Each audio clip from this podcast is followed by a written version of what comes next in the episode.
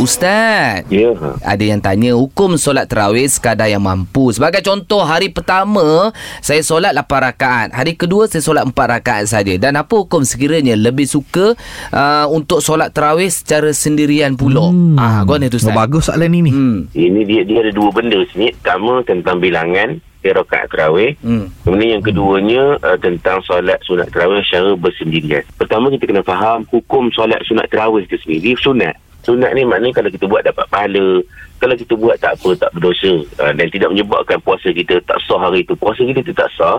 Cuma bila kita semayang sunat terawih ni dapatlah pahala lebihnya. Mm-mm. Cuma segi bilangan rakaat ulama dia kata ya mereka berselisih pandangan tentang bilangan.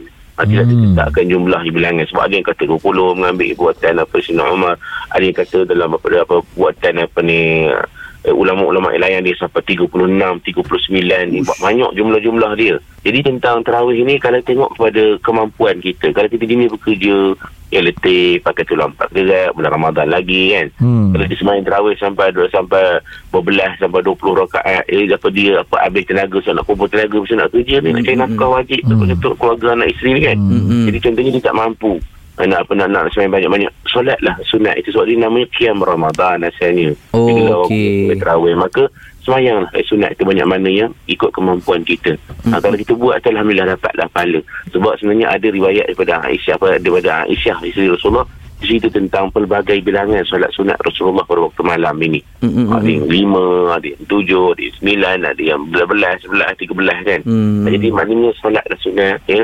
Ambillah peluang dalam bulan Ramadan. Ya. Walaupun kita hanya dapat solat sikit saja. Dan begitu juga dengan solat secara bersendirian ataupun secara berjemaah. Hmm. Memang yang afdalnya secara berjemaah. Itulah Hmm, pahalanya ya. lebih besar. Tapi kalau contohnya dia tak mampu, ya contoh terpaksa semayang di rumah, Hmm. sebab apa, an- apa nak ngurus keluarga anak-anak, walaupun isteri ada ngurus anak-anak, tapi isteri pun sakit, tak sihat, letih semua kan. Hmm. Ha, jadi uh, nak membantu tu dia terpaksa solat sunat ya, uh, apa ni secara sendirian ni buat di rumah apa semua. Dan ada juga ulama kata kalau solat sunat sendirian tu lebih bagus kualitinya. Hmm. Khusyuknya semua kan nak jaga tu lebih bagus maka ah, tak ada masalah. Oh, Tapi kalau rasa okey. semayang seorang tu dia uh, menerawang kulu kili baca kulu Allah nak taina ni kan Mm-mm. jadi maka, maka dia baca haji pun tak apa nak bagus eloklah di semayang Di semayang berjemaah. jadi sebenarnya ada pilihan tak ada masalah Ya, sekarang pun Ya, dah boleh ya. pergi terawih Ustaz. Tak ada Yalah. masalah kan? Cuma bila ustaz cakap macam ni Syah ada alasan lepas ni tak segi terawih. Eh? Ha, saya kerja pagi esok, oh, bangun ngantuk, pagi Ustaz. letih. Ha.